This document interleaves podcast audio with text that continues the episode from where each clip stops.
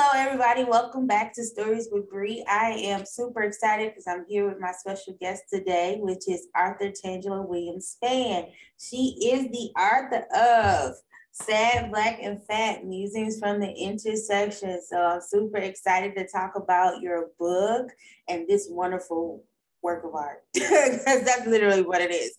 That well, thank you piece together and it is just a, a, dynamic story. So once again thank you for agreeing to being being here with me tonight. Um, if you want to introduce yourself feel free to introduce yourself and anything that you want the, uh, the audience to know about you. You're more than welcome to do it at this time. Uh, yeah i am tangela williams spann uh, i'm a special ed teacher and by trade but i love to write and i wrote Sad, Black, and Fat. That is my first book, not my last one.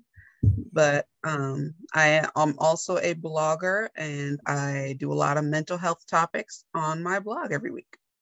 Awesome. And that, how important is that? It's very important because, listen, I feel like, especially in the Black community, we need to talk about mental health and we need to um, mm-hmm. destigmatize it, as we say, and have deep conversations because I feel it. I feel like that's the point uh, where we all get our healing, which is why we're going to talk about your book today. But before we get into that, I want to do the icebreakers with you. And each and every guest that comes on, we do icebreakers just so that the audience can get to know them a little bit, a little bit better. So, if you can remember, what is your favorite childhood book? My favorite childhood book has been, well, there's two. And the first one was Where the Sidewalk Ends by Shel Silverstein.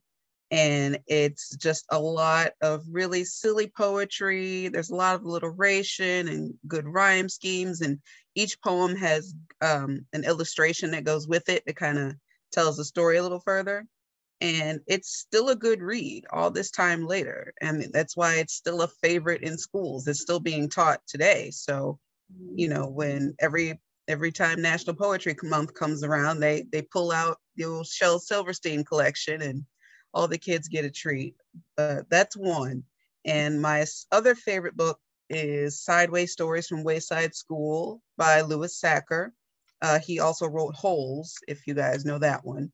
And um, yeah, yeah. And each story, it's about a class on this goofy school and each little chapter is about each class each student in the class. And that's part of why i wrote my book the way i did is because it's like each little vignette is telling part of the, the whole story. Mm-hmm. and they're all connected in their own special little ways. And so i thought that was really neat. I i completely agree. Um you know being someone who read your book who's also helped you put it together. I definitely agree that each story, each essay, each poem, everything that you put inside this book could literally stand on its own, um, on its own foundation. But as a collective work together, it really is just a, a sight to behold, something that I mm-hmm. feel like everybody should read please go support her. Pick up her book on Amazon and Barnes and Noble. Once again, it is just for you to look at the cover. Um, this is my artist copy, so y'all don't be judging my Amazon copy, but I also got one that has a little strip on it as well.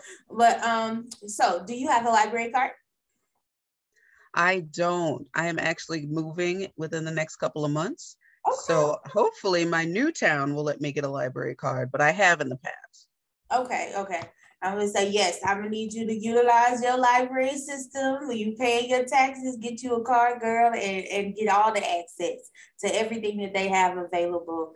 Um, oh yeah, absolutely. Yeah, because I feel like the library is just a place that everybody should utilize, regardless of what you know tax bracket or whatever you may feel. You never know when you might need the library, and the library isn't just about you know checking in and checking out books but you know that so it is about have creating an actual resource for i feel like this is it's a place where everybody can be equal and yeah yeah you feel and so it's definitely important um so for you digital or pen and paper Ooh, uh, that depends on my mood a lot of the time. Okay. I still really like pen and paper just when I'm like have to write something down really quick. It's like, well, I'm not gonna um, it's faster if I write it down instead of putting it in my phone. Mm-hmm. But if I have time to sit down and like organize myself, then I will use like digital notes or a digital planner. And especially when I'm writing, I like to write first and just get it out of my head. Mm-hmm. And then I can type it and organize from there. Okay, okay. Yeah, for me, I'm mostly digital. I think by now everybody knows that I'm mostly digital. um, pen and paper, I like I said, I think I said before, I'm getting into journaling, you know, and I'm trying mm-hmm. to and I, I realized over the last couple years, especially going through this pandemic, how cathartic that was for me to be able to sit and write out my thoughts. Actually, since I've moved here. So for the last four years, I've been kind of like journaling out my thoughts, and it is just it is something that is very peaceful and cathartic about being able to sit with a journal with pen and paper and to see mm-hmm. whatever it is that I'm thinking on paper, and then kind of like leaving it there, and it, it definitely helps to kind of declutter my mind. Versus, you know, when I'm using my digital thing, yes, I kind of leave it there, but then I still find myself thinking about it because I, I know that I have access to it at the ready.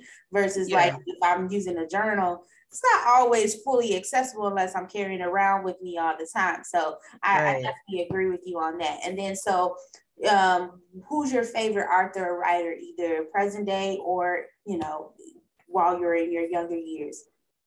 Uh, yeah, my favorite author of all time is is Shel Silverstein. Mm-hmm. Um, because he's done so much, so many different things. You might not know about it. He's done the poetry books. He's he's done some songwriting. He's done some plays. He has more adult stuff. He was a columnist for Playboy at one point in his career. So it's just he's he could do anything he wanted with his words, and I thought that was an always amazing skill to have. Yeah, I agree. And you know, it's interesting that you bring up Playboy because a lot of times when you think about Playboy, people only think about, you know, the centerfold and and mm-hmm. you know, naked women or whatever. But Playboy was an actual mag- magazine that had like good content in it. And I think yeah, it started like words. off that way. yeah, like it had great content and it started off that way, I believe, before it became like what it what it ended up turning into. But I think mm-hmm. that the sex appeal made it more interesting because there are quite a few um, writers that we, you know, that we know that started writing columns in the Playboy yep. magazine, and uh, and people find it very shocking to to learn that fact. But I, I thought that that was quite interesting. That you never know where you might end up at after all mm-hmm. those years, because Playboy I think is out of print now, but so you never know where you might end up. I think it's out of print. Don't quote me. Listen, because I don't. I don't, I don't know for sure. it might just be digital like everybody else now. I'm not sure. Don't. I have no idea. That's what I have no idea. Don't quote me. I know that there. um, I know that. Fun fact: Hugh Hefner actually went to one of my alma maters, which was UIUC. Um, hmm. there were a couple years ago, he was trying to donate his, I think his collection or something, but they didn't want, of course, they didn't want to play. But it was a whole thing. wow. Okay. Yeah, that's why we're we're, we're not here for that though. but but they didn't mind taking that money, you know. right, of course. But yeah, so it was just it was funny. It's very interesting how where people end up. You never know. Um, so let's dive right into it. You talked about how you have a blog and a lot of your literature on your blog centers around mental health and it centers on the importance of talking about that. In Sad Black and Fat, I feel like you did a lot of allowing us into your story, allowing us to see parts of you that a lot of people wouldn't traditionally want anybody to be all up in their business like that. So, like, why this? Why this title? First off, sad, black, and fat musings from the intersection. Why did you think that that was an important title to to name your book? Well, I think the title came from me trying to organize my essays. Mm-hmm. Because I noticed I had a bunch that were kind of about mental health, and I had a bunch that were about being black in America. And then I have some that were about my weight loss journey. It's like, okay, sad, black, fat. Okay, cool. Makes sense. Mm-hmm. And then the musings from the intersection part is where those three parts of me work together mm-hmm. because I'm not just a sad person, I'm also a black person. And that means something totally different for someone who has not lived that experience. Yes. And I'm not always, I'm not, I'm a fat girl too. Even though I've lost a lot of weight, I'm still a fat girl. And that starts in your head. And that's a whole nother saga that to go down. so, you know, I am not someone who can separate those parts of my identity. I am all three at once. And just trying to show that to people was my target. That makes so much sense. You're not just this or that, you're this and that. And I agree. And in many ways, like I say, your book resonated with me because it, it I can be all three, you know, mm-hmm. at any given point. You know, I've battled with depression, I've dealt with depressive episodes, situation depression, mm-hmm. situational depression, throughout several years of my life and and you know it's a struggle and a lot of people don't realize like when they think about depression they think that it's always just a clinically diagnosed thing something that you mm-hmm. always go through that you get treatment for but everybody doesn't you know there are people who are manic, you know, have manic episodes or who are clinically depressed, but then there are people who have situations like myself where it's not always present, but it's something that might happen, like um, a traumatic event may cause you, you to be triggered into something it, mm-hmm. it, it could be any it could be a range of things and of course we're not psychologists here well i have a psychology degree let's be clear but you know i'm not a psychologist here i'm not a counselor in that capacity so you know if you need help please seek a licensed professional please, so just please. this is just my personal experience um so let's dive into some of your essays so one of your essays the one that would have me like why is she in my business like the one that one the one that really hooked me and had me is called the floor isn't lava. And mm-hmm. in this essay i highlighted a couple things because i like to try to be prepared but you said some things like there are days when i can laugh and joke with the best of them and nobody would even suspect that i was perpetually mis- perpetually miserable. Whoo, girl I remember, and I know this is not necessarily about me, but and I'm gonna let you answer this and see if you've had these same situations. I remember a time in my life where I was could be surrounded by people. I could be in some of the best air places and the best positions, all of these different things in my life. And I knew how to function well. I was like mm-hmm. high functioning in those episodes or in depression or anxiety. Nobody would suspect that that was what was going on with me. And I, in on the front face, on the front facing self, you know, that two, those two people, front facing self, business self, doing what I need to do, showing up, getting it, getting things done.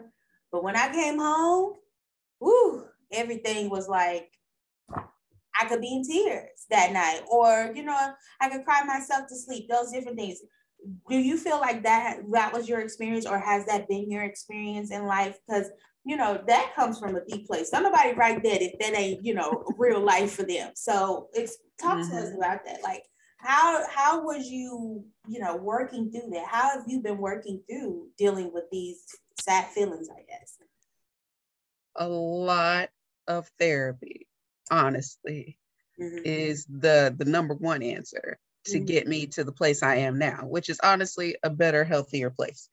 But at the time, I wasn't working through it. That was putting on the mask and going on as if everything was okay was my coping mechanism.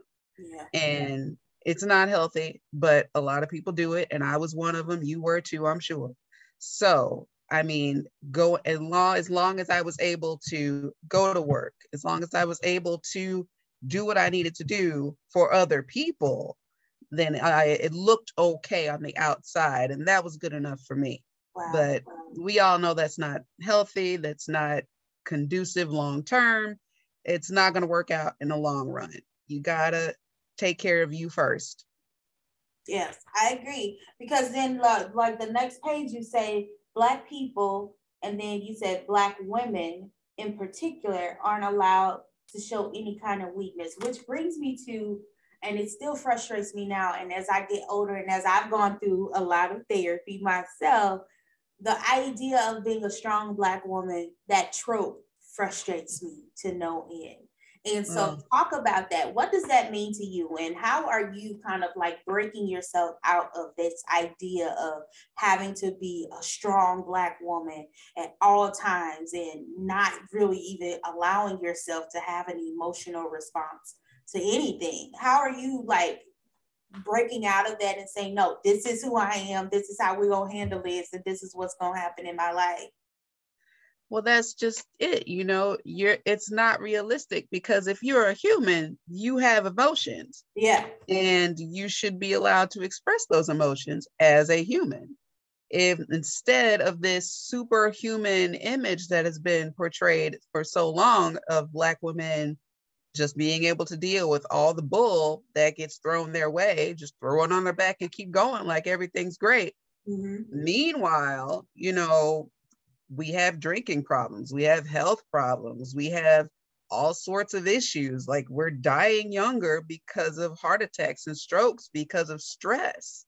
And it's not okay. And right now, my main thing is, especially to myself, I have to stop myself because I'll slip back into that superwoman thing quickly. If I don't stop myself consciously, I make the decision. It's like, okay, you know what? I'm not going to do that what I am going to do is I'm going to go lay down and take a nap. And then if I feel like it, we can talk about that afterwards. But right now, I'm going to do what I need to do for me. I know that's right. And I, I think that that was the same thing for me, especially this last year. What I learned was, and it's not, and, and I can't blame it fully on the people that I was in relationships with. I have to put my, I have to give myself some of the blame. I was taking mm-hmm. on a lot of people's cares. Yes. And as a result of taking on those people cares, I was miserable and you Terrible. know miserable. And I was mm-hmm. just like, what is happening? And I could not, I feel like I couldn't, you know, on top of also dealing with grief and with the loss of people and then a loss of other parts of myself that also caused me to be grieved. And I was just like, I don't feel like me. And I, I don't know at what point did I stop being me but all I know is that the way and the quality of life that's happening right now, it's not working. and right. something has to change. And once I started recreating those boundaries, mm. you found mm. out like, oh, that's what you was going on. Girl, that's what you was doing. Like, first off, you ain't God. That's the problem right there. You was trying to take on the responsibility for somebody that's higher than you. Like, mm-hmm. why are you trying to take on that for somebody else when you know perfectly well, especially if the table will turn, these folk ain't gonna do that for you. They're not nope. going to do that for you. So stop giving away pieces of yourself that you know that you need and you may not ever get back. And it's just like, oh, let's change this. Let, let's switch this up. And that that kind of like takes me into your um, I want to say it's a short essay, maybe even just a poem, where you of wrote an open letter to yourself, dear Tangie. Um, why why did you feel that was necessary? Like, did you want to just solidify this space and time for you to be like, I can go back to this and I can always go back and refer to this and read it? Or why was it significant for you to write to yourself and to say, sis, this is what we don't do and we need to do better? Why was that important for you? because it's a concrete thing, you know. It's like once you write it down, once you put it out into the world, it's out there. Mm-hmm. And you can come back to it if need to. And for me, it was just that moment to say, hey, it's been hard. I know, I admit that, but it's okay and it's going to be okay. You're still here. We're still moving forward. And, you know, it's okay to feel your feelings, but whenever you're done, we still have things to do. Right. Right. Period. okay, sis, get up back then. Yeah. I remember that because I was I remember last year sometime once again because I was just the quality of life for myself was not very high and during certain mm-hmm. moments. I remember being on the shower floor, literally mm-hmm. crying. Never in my life. And I can mm-hmm. just I had never in my life gotten to that point. And where I was on, I'm not, I didn't had some breakdowns, but I had never in my life been on in like in the shower on the floor, just like crying. And I remember allowing myself to have that moment. And then I was then I was there and I was like, you get up. Get up. And yeah. I got up and I got up from that place and I said, This can never happen again. We're not doing this.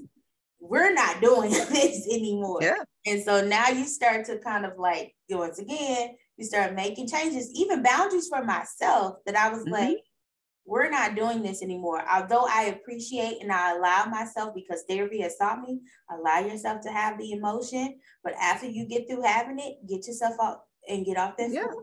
and, and move forward and, and and everything's gonna be okay. And I feel like, you know, growing up for me, coming from a family who didn't share or show a lot of emotion yeah. towards mm-hmm. each other. I don't even remember. I can probably count on two hands, maybe the the amount of times that one of my family members said, I love you, and actually, you know, genuinely mean it.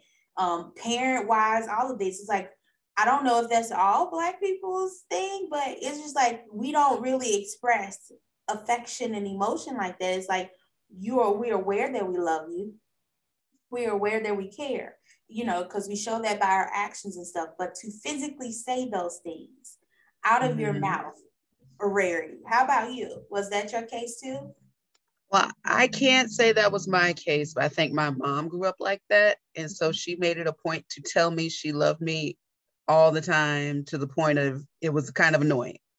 So it's like I made sure I tell my kid how much I love them mm-hmm. to the point of being annoying. It's like you cannot, for one moment in your little mind, deny the fact that I love you.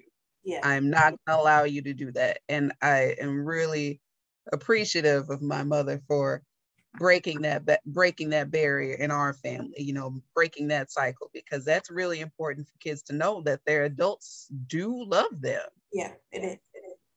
it's very important because like one of the things that I had to go through, one of the groundbreaking things that I had to deal with in therapy is being able to, like I said, allow myself to have emotions because I didn't see my mm-hmm. people cry. If they did cry, I wasn't aware of it. They never did it in front of us. And so all I knew was that, you know, not showing weakness and not crying was a form of weakness. And so if I'm right. crying, that means that I'm weak and I don't want to be weak or be perceived as weak. So therefore, I don't cry. Like I'll give myself maybe one day out one day out of year I'll cry. I literally had compartmentalized myself to only have a cry a year. And I allowed myself one a year.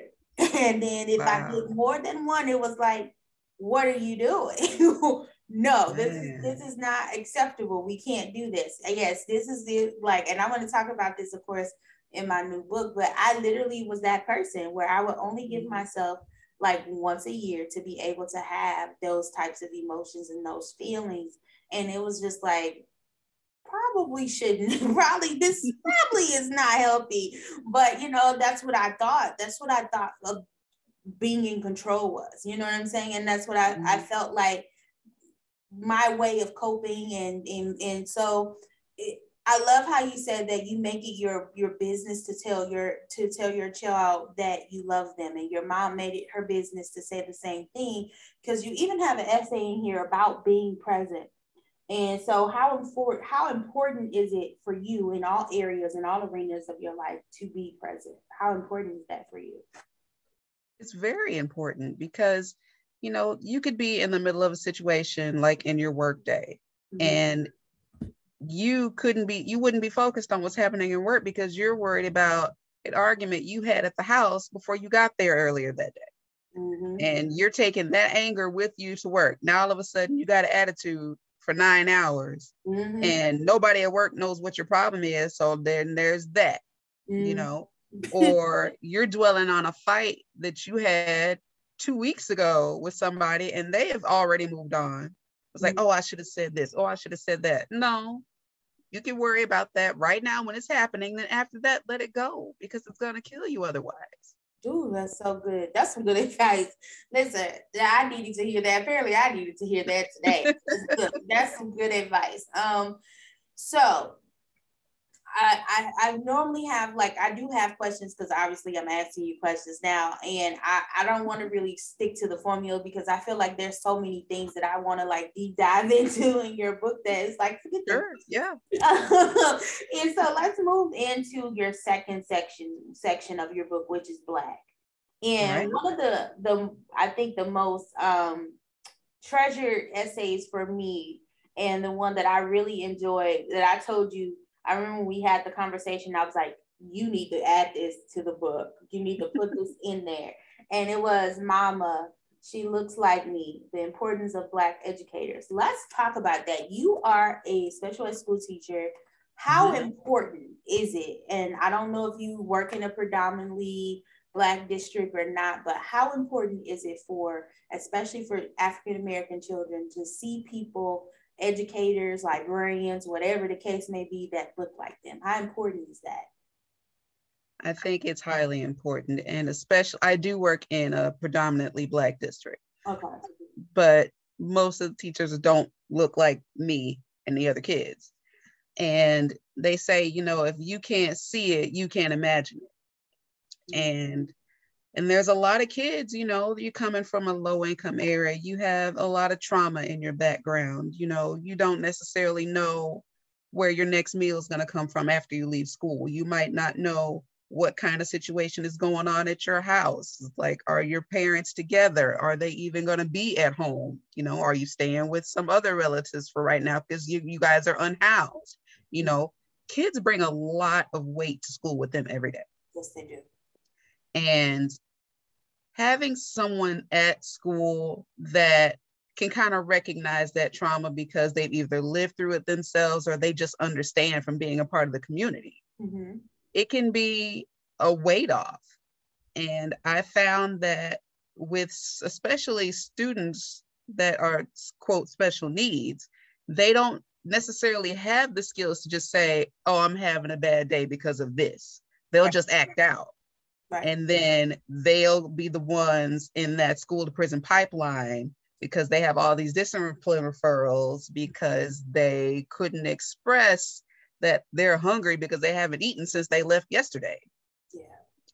So just, you know, having those basic needs met by someone who could be your auntie, could be your cousin, you know. And when I switch into my mom voice, uh-huh. the kids know what that tone means. Yeah. You know, it's like you don't go sit down, you know, they know what that means. Yes. So it's like, all right, I'm not gonna play with it. I'm gonna go do what I need to, you know, and that can diffuse the situation right there. Absolutely. Whereas, you know, a different teacher might not be able to do that. So that's like one little advantage I have, but I, it means a lot to see, have someone that gets you at, on that level, just being at school because school is hard. Yes, it is. We can just say it like that. School is hard for teachers. School's hard for students and we're all just trying to make the best of it and get some learning done but it really helps if you know someone's there that cares about you yes i agree because i've been that person i care i carried a lot to school. I mean i you know although i carried a lot to school i still in many ways was a very disciplined child. And i was un, and i grew up in a house where home where it was like what happens in this house stays in this house. Mm-hmm. and i was very much so a person once again who was just not emotionally present. And so i kept a lot of stuff in anyway. So i didn't i wasn't i won't say fortunate enough but i wasn't necessarily one of the kids that did a whole lot of acting out because also i was just very books driven very books oriented because that was to me that was my way out that was going to mm-hmm. be education was going to be my way out the hood like and that's yeah. just how i felt about it like and so i tried my best to do the best that i can now don't get me wrong there were some years there especially in middle school um like my eighth grade year there was a i was very it wasn't like i was a bad student but i was very close to the teachers possibly trying to flunk me because i it was just a rough year for me but not taking account for the fact that there were a lot of things happening, um, like sexual assault and things of that nature happening mm-hmm. in my life outside of school. And so at school, it's the place that I felt like I had more, you know, justice or more prudence over myself or you know i felt more justified like i can come because you're you're safer target. And so i agree with you like these kids they come to school because they feel like oh this is a safer space. So now i can be more expressive. Now i can you mm-hmm. know say how i want to say you know and I know that you're a teacher, so there's going to be less consequence of, of, you hitting on me or whatever because you can't do that. And so now I can come into this space. Well, at least you're supposed to be doing it. Let's just say that. so now I can come into this space and I can be as expressive, I can be angry, I can do all these things. But as you were saying, as a Black educator, you understand those things. You have that sensitivity to those roles and to those areas. And so when I read this essay, I was like, this is so important. This is what we mean by inclusivity, inclusivity and you know equity and diversity mm-hmm. this is what we mean and this is why black educators are important um, and how do you say or what would you say as far as that's concerned how can school systems better market themselves to even like recruit more people of um, persons of colors and and person of color persons of color i'm gonna get it out. Persons of color and how would they um how would they go about even making it more, like I said, more marketable and for those people to come in? What would your strategy be on that in regards to trying to get those people in so that you can these students can have a, I guess a better outlook on life in many ways? Now that goes down a little deep mm-hmm. and so just bear with me for a second so in order to get more teachers which right now is hard to attract anybody to the profession but in order to get more people to want to be educators, you have to grab them while they're students. And so you can be the best teacher in the world, but if that kid doesn't have that relationship with you, they're not going to aspire to be like you, like at all. And so building relationships is, I believe, probably the most important thing you can do at school. I mean, education is fine. You can learn something. That's great. But for most kids, I only have with me a year. That means I have about eight and a half, nine months to make an impact on your life. Mm-hmm. And that also goes into building connections with their families and in the community because, you know, they the kids see me coming to school, working hard, doing my best teaching, mm-hmm. but not really making a lot of money. Meanwhile, they can go out to the block and see somebody selling drugs or doing whatever with loads of money in their pockets, they're just doing whatever with it. It's like, oh, why would I do that when I can do this way easier?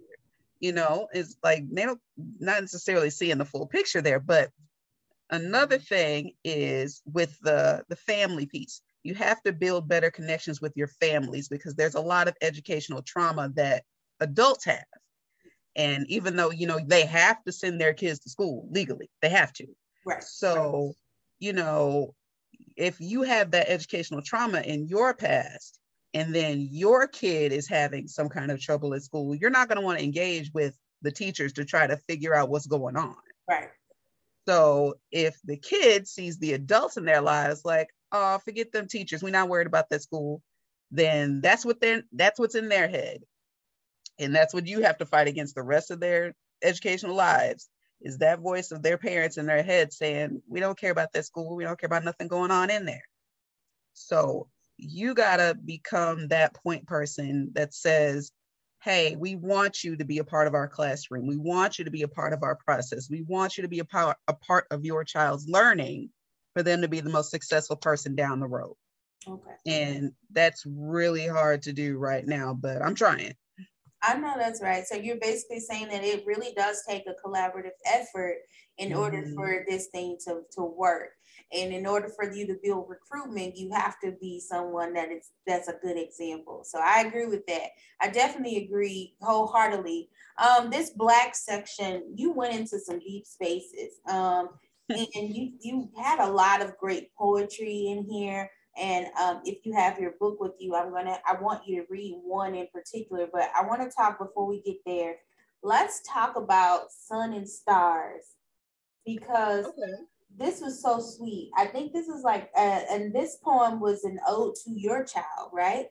Mm-hmm. And so, um, why and why was Sun and Stars so important to to include in this space? Well, I wanted to do something for my kid, first of all, because Lord willing, I'm not having another one. That was the only one I was having. And that's that's it. So I definitely wanted them to know that they are important to me, important to my world, even though I tell them all the time. But at that point, when I wrote Sun and Stars, there was a lot going on in the Black community with police violence. And, and I think the Ahmaud Arbery shooting had just happened. Hmm. And I think there was one, I can't remember these names and timelines. I'm sorry, they all blend together. There's so many. But I was just really feeling the weight of sending my Black child out into the world because they are almost 17 now. Well, no, they're almost 18. I'm sorry. They were almost 17 at the time. And like, I have to send them out there into this. And I don't know how to handle that. And because, you know, what if that phone call is the next one I get and they're telling me I'm not going to see my baby anymore?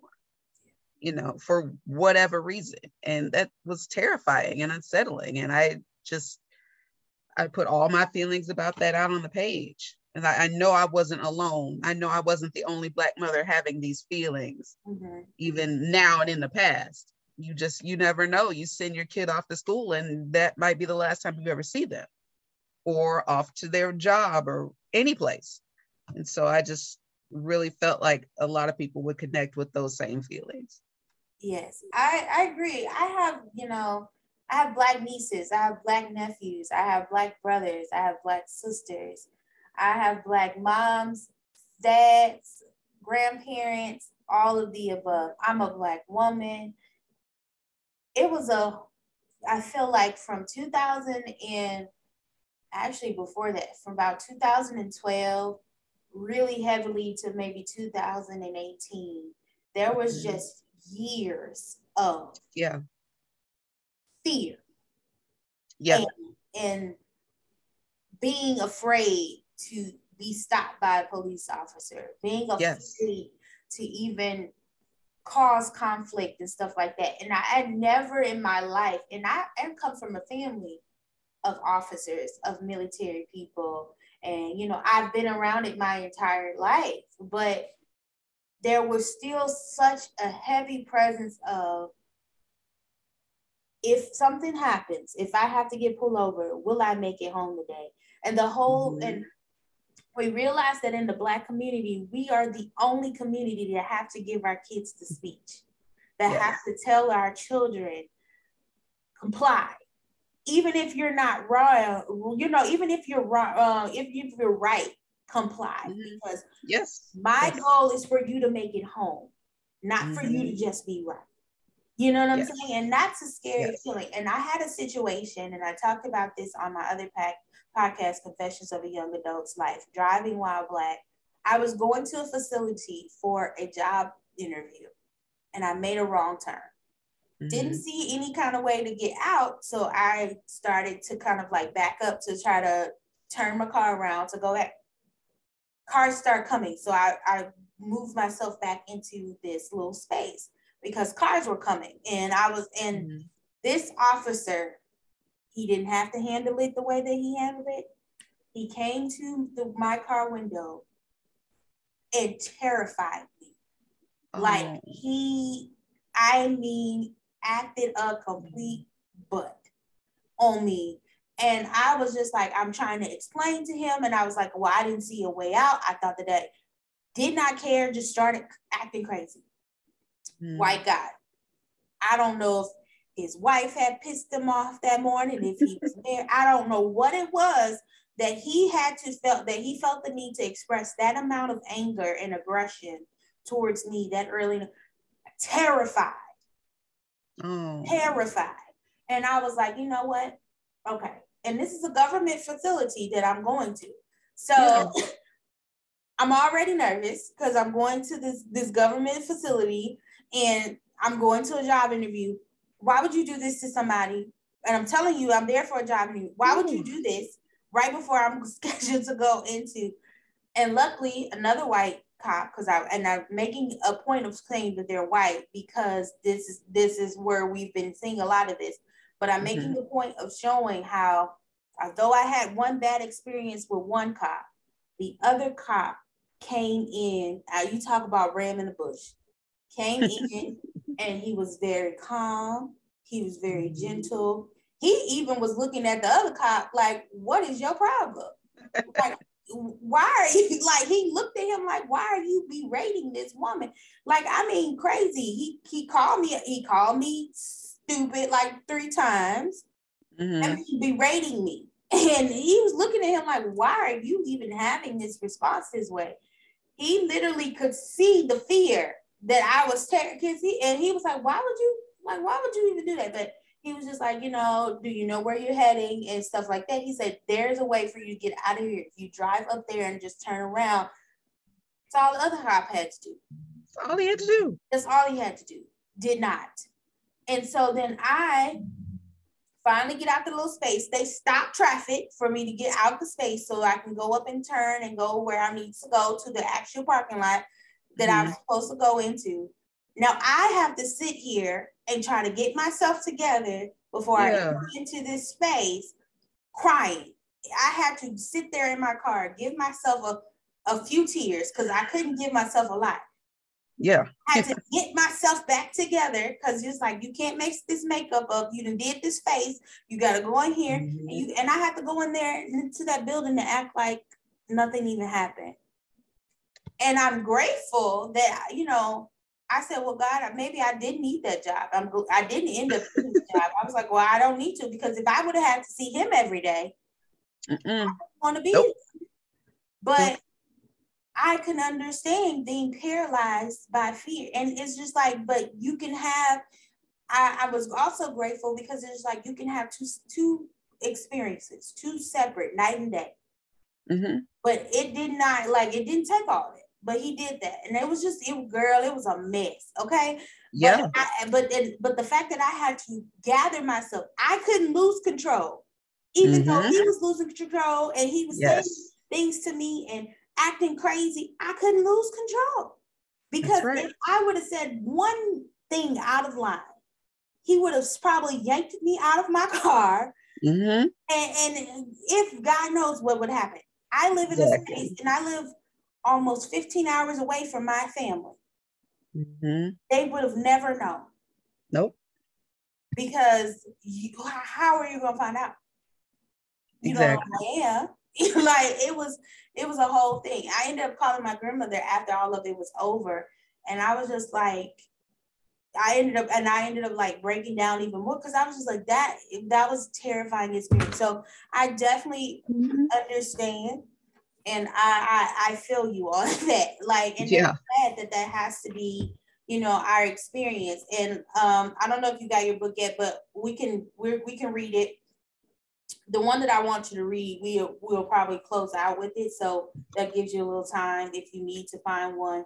Yeah, um, let me grab one. I used I usually have it right here, but I can't find it right now. I have these these other things that I'm in right here. Okay, yes, please tell us about what else you got going on and what's coming. I have an essay and um like a short like microfiction and a poem in Brown Sugar Lit in their Nymphaea issue. That's number three, if you guys are looking for that online.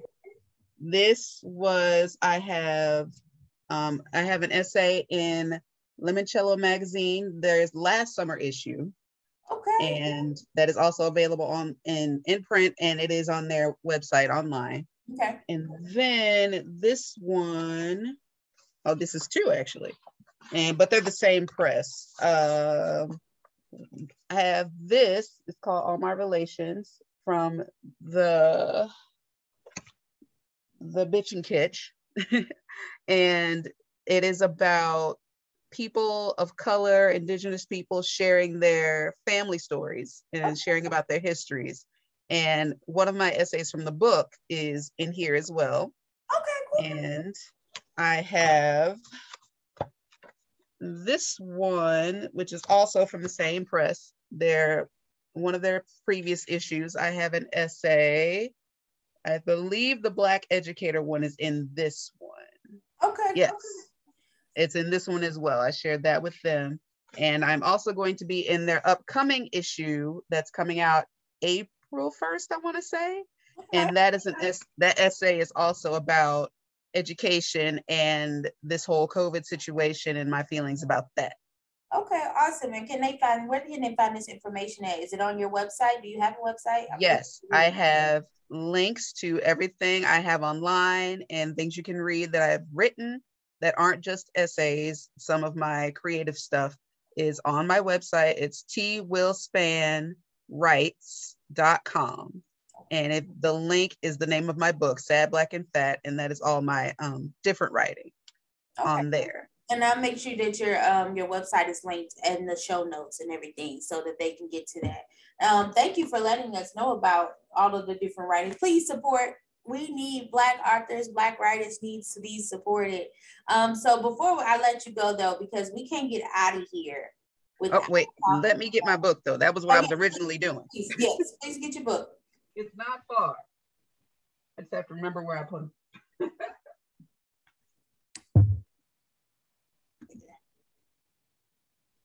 right, she got her she got her book, y'all. We just paused for a brief. My book. That book. And it's so my well loved copy that I keep with me at all times. And clearly, it's really. um. So what I want you is going to be on page fifty six. Is I want you to read before we leave. Um. But we're going to deep dive into the last section. But I want you to read Black Girl Rising because that's one of my favorites as well on page fifty six before we leave. But let's talk about the last section because okay. this is the section that, of course, I um, resonate so well with because I am also a fat girl as well, not just in heart, but physically. I am a plus size woman. And, you know, and I've been a plus size woman my entire life. Um, I literally, you know, I've always had weight on me. I've always, you know, dealt with that. And I recently just had a conversation with myself. It's not been diagnosed. I don't know how true it is, but I was looking at what body body dysmorphia, what that meant, mm. and all of mm. those things. And I was like, mm. do I have? I feel like I have some form, some symptoms of this, and I feel like that this resonates with me. And I was like, yeah, Mm-hmm. Yeah, I yeah, this I, I was like, okay, I didn't know that. But and because you know, body dysmorphia to me is still a relatively I've known about the term for maybe about five or six years now, but for me it's still like mm-hmm. a relative new, relatively new term. That's not to say that it's not always been around, but for me it's right. fresh. And I was like, I think I do suffer from some form of body dysmorphia.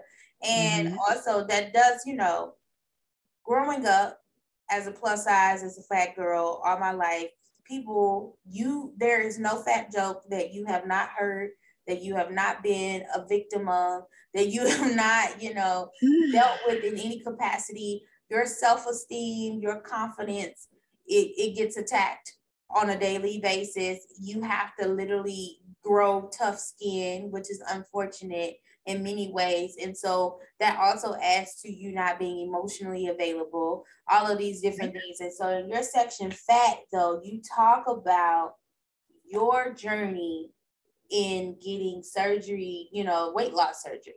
And mm-hmm. girl, listen, this whole section was so vividly explained and so everything. And I was just like, ooh, I don't know. Cause I, I've been thinking, I've thought about it, but then I was like, you know, people don't really talk about this side of it. They don't no. really talk about what all you have to do to even get to that point. And I was mm-hmm. like, why is she telling us this? Nah, I'm out. Look, maybe I need to just go ahead and eat these apples and these vegetables and go walk because uh-uh. no, that's too much. You, you talk about all the changes, the lifestyle changes, the body changes, the the food changes, the mental changes that you had to go through to like yes. do this process. Can we briefly talk about that? Like, why did you think it was important to tell the other side of this story? We always see the success stories and we see the people, you know, showing off how much they love. Well, they'll never tell us about what they go through to get to that process. So please, why did you think that that was important? I think that right there is exactly why it was important because nobody tells you the ugly stuff you know, and that's a social media thing too. It's like you see everybody living their happy lives. Oh, I lost 100 pounds. Oh, I'm wearing this size now. Oh, I can go do this 5K now. And my life is so much better than it was before. Mm-hmm. That's great and good for you. But there was a long period of time before you got to that that you know nobody wants to talk about and i feel like this is a surgery. This is a medical operation this medical procedures that irrevocably change your body. Mm-hmm. most of them do. I mean you can get a lap band but that's removable but that's not the point. The one i got was the gastric sleeve and there's also the gastric bypass. Mm-hmm. and with the bypass, they, you know, they take your esophagus and cut it at the base of your stomach and just reconnect it further down. The stomach's still there, but it's not in use. And then with the sleeve, they're actually removing 80% of your stomach. Wow. So those are actual physical changes. They have to go in there and do that, usually laparoscopic. But that's a major surgery. They have to put you under, you have to sign all the agreements, you have to make arrangements for if something happens, and you absolutely should. So that's a real big life decision that people need to make. And I feel like to make that decision, people need to be fully informed about what's going to be waiting on the other side. Mm-hmm. And I don't think a lot of people really are. Because I mean, a lot of doctors will tell you, you know, this is what we need you to do, and this is what's going to happen. And it's like, yeah, yeah, yeah, I'll do it. I'll be fine. Until you're in the middle of it, and it's like, oh no, what is this? Did I make a mistake? And, you know, people don't always make it. I mean, people have died after getting these surgeries, and that is the reality, just the reality of it. And I feel like I needed to tell my story to help people make a better decision. Because in many ways, you are a survivor. You literally yeah. are a survivor. Absolutely. You're here to tell the tale. What type of mental health or mental work, mental self care did you have to do to even prepare yourself for this? Well, a lot of it was changing your relationship with food. And for a fact, I was, you know, a, a comfort eater. You know, if I was stressed, yeah, yeah. when you're stressed, when you're upset, you know, you find the nearest pizza place mm-hmm. or the pasta place, mm-hmm. or maybe cookies are your poison. I don't know. Mm-hmm. But you know, if you can't, and that comes from not being able to process your emotions. Yes, because I was turn to that thing that's always been there for you, and you can't not eat. So it's really hard to break that habit, but you have to dissolve that relationship in your mind between the way you feel and what you're putting in your mouth. And that's really hard to do. Yeah. I mean, I still struggle with it now, and I got my surgery over two years ago now. Mm-hmm. So, and even now it's like, man, I had a rough day. Let me go buy this pack of Nutter Butters. It's like, no, no, we're not gonna do that. We're gonna, we're gonna write some things down. We're gonna go walk. We're gonna drink some water. But we're not gonna do that. But you know, a big of the the big initial piece is changing that relationship with food, especially when you start your diet, because a lot of surgeons require you to do a liquid diet before the surgery itself. Some surgeons even require you to lose some weight before they give you the surgery. Yeah. Depending on how large you are. Mm-hmm. Like my mother had the surgery as well, and she was over 500 pounds at the time, and she lost 100 pounds before they gave her the surgery. Wow. And so that's a lot of big changes you have to make right away, and you have to make that decision. Well, is this what I really want to do, or do do I want to spend this money, basically, mm-hmm. to just put my life at risk? That's really what it comes down to at the beginning stages. Yeah, because I'm yeah I'm the same way, and I actually was having a conversation with another guest about that about how black parents don't apologize; they feed you. They're they feed you. hungry, and and then now create this dependency on food whenever you're having some type of emotional response, and I am doing the same thing. I am having to unlearn how to because it, it starts happening when I start getting frustrated, agitated, you feel yourself like I want carbs, I want carbs, my mm-hmm. I desire carbs. And it's just like, okay, but after you get through eating them carbs, guess what? You still gonna have to deal with whatever emotion and stuff that you're feeling. So why continue to stuff yourself and then feel bad? Now you feel worse because now you feel stuffed, bloated, agitated because you didn't sit here and ate all of these different things. And it's just like yeah, but I I really appreciate you like telling this story because it really did put some things in perspective for me as far as my thoughts surrounding if I even wanted to even consider it. And I was like, hmm, I don't know if I want to put my body through that. I don't know if I yeah. even have the capacity or the downtime to deal with that because then that also plays into fact and brings into factor other mental health things that I would have to deal with and and do I especially now that I live alone, do I really would I really want to go through that mm-hmm. living alone? Like that's a lot. And so it really I appreciate and I thank you for sharing your story because it really did help me in a time where I was considering those questions. And I was like, girl, just get your butt up, get you go ahead and go to your personal trainer, go walking, do what you know how to do, which is make better health, make healthier choices. Tell yourself no. If that means yes. that you might need to do some fasting or whatever it is, tell yourself no, and then that that's where it is. But um I want to end this off on a lighter note, which is you reading for us Black Girl Rising, because, like I said, it's one of my favorite poems. So please feel free. That and and then the essay Flower Power is great too. But read Black Girl Rising for us, and then before you read it, tell people where they can find you at, um, and share your social media handles. You can find me on most of the socials, but I'm most of the time I'm on Facebook and Twitter at T Will Span. That's T W I L L S P A N N. And my website is twillspannwrites.com. That's where you can find my blog. I am updating it regularly again now. And you can read all the stuff I've done. And I have a page on that website that talks about this book, where you can get it, and other things I've written that are online. Yes. Please, you have the floor. Thank you. And Black Girl Rising.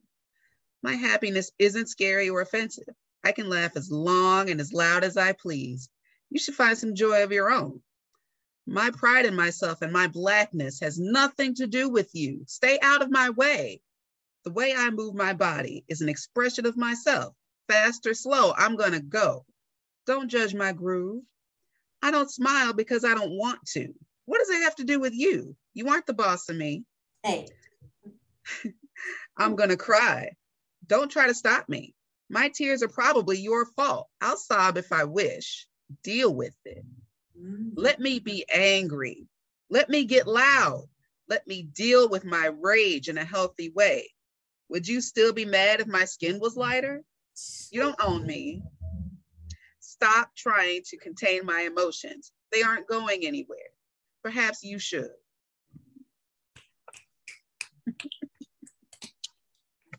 All the snaps, period. Period. Perhaps you should go somewhere. Scoot, scoot, scoot, scoot. I love that poem so much. Tangela, it has been a joy spending this hour with you. Thank you so much for agreeing to do this. Once again, go pick up her book, Sad, Black, and Fat Musings from the Intersection. It is available on Amazon and Barnes and Noble. Please support local Black authors. We need your help. Self-published independent authors need love too.